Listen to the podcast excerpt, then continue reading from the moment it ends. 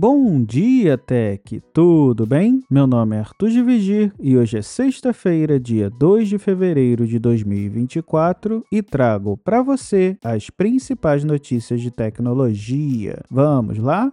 E começando o podcast com os resultados do primeiro trimestre fiscal da Apple de dois mil e vinte e quatro. A empresa registrou uma receita de cento e dezenove vírgula cinquenta e oito bilhões de dólares, superando as expectativas dos analistas, que giravam em torno de cento e dezessete vírgula noventa e um bilhões de dólares. No mesmo trimestre do ano anterior, a empresa havia reportado uma receita de cento e dezessete vírgula quinze bilhões de dólares.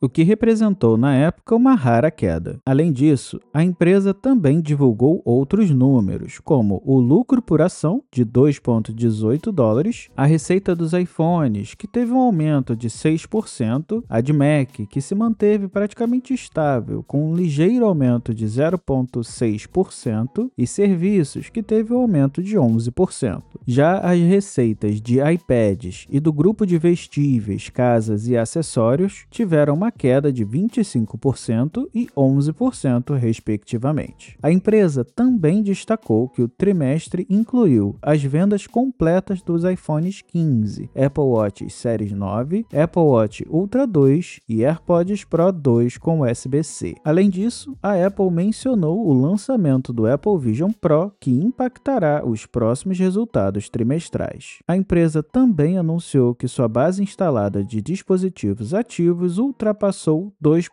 dois bilhões no mundo inteiro, atingindo um recorde em todos os produtos e segmentos geográficos. O C E O da Apple, Tim Cook, ressaltou o crescimento da receita impulsionado pelas vendas dos iPhones e o recorde de receita em serviços. Ele ainda fez questão de destacar que está bem animado para compartilhar os detalhes do trabalho da empresa ainda este ano, indicando inclusive, no movimento até inesperado para o Tim Cook, que eles estão trabalhando em I A e que estão dedicando uma grande quantidade de tempo e esforço nessa área.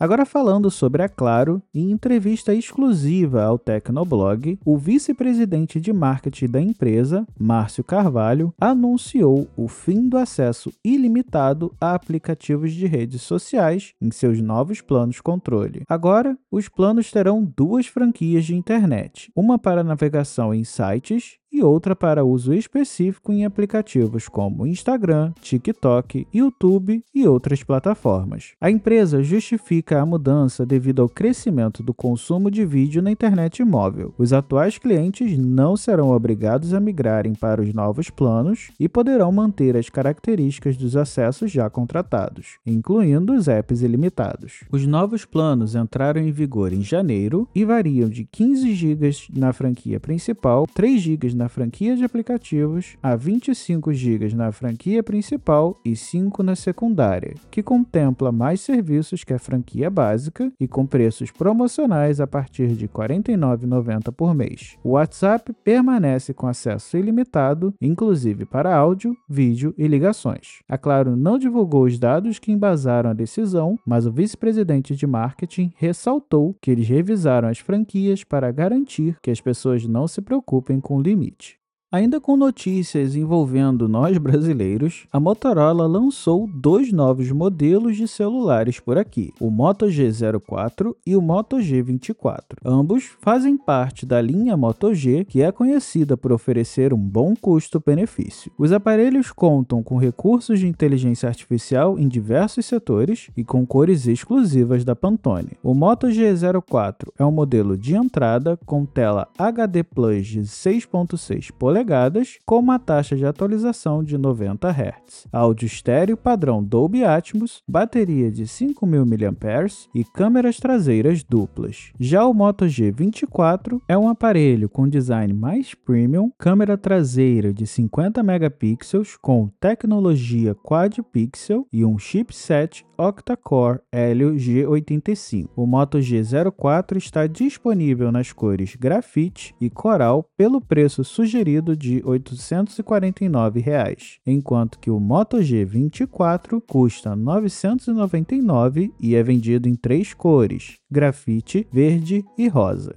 E agora falando um pouquinho sobre duas gigantes de tecnologia, a Microsoft e a Alphabet, empresa dona do Google, esperavam um lucro maior com seus produtos de inteligência artificial, o que não aconteceu e, por isso, desapontou seus investidores, levando a uma reação negativa no mercado. As expectativas elevadas em torno do potencial da I A para impulsionar os lucros das empresas não foram atendidas, resultando em uma penalização para gigantes da tecnologia. A Microsoft e a Alphabet investiram pesadamente em I A, mas os resultados recentes não corresponderam às projeções otimistas. A desaceleração no crescimento dos retornos de inteligência artificial também vem levantando questões sobre a maturidade e a viabilidade de tais tecnologias em um contexto de negócios. As empresas agora enfrentam o desafio de reavaliar suas estratégias e demonstrar como inteligência artificial pode gerar valor de forma consistente e sustentável. E por último, o Google Bard, a inteligência artificial generativa do Google, recebeu atualizações que permitem a criação de imagens a partir de texto e a confirmação das respostas oferecidas por meio de um sistema de dupla verificação. Além disso, o Gemini Pro, parte de um novo modelo de linguagem multimodal do Google, agora oferece suporte a todos os idiomas, incluindo o nosso português. As imagens são criadas por meio de pequenas descrições por texto, assim como o Dall-E, por exemplo, e o processo é auxiliado pelo modelo Imagem dois. O Google também empregou o SynthID, um algoritmo que cria uma marca d'água invisível para indicar que o conteúdo foi criado por I A. A função de dupla verificação, por sua vez, consiste em um atalho para acionar o buscador, facilitando a confirmação das informações oferecidas pela I A. Essas atualizações estarão disponíveis em mais de quarenta idiomas.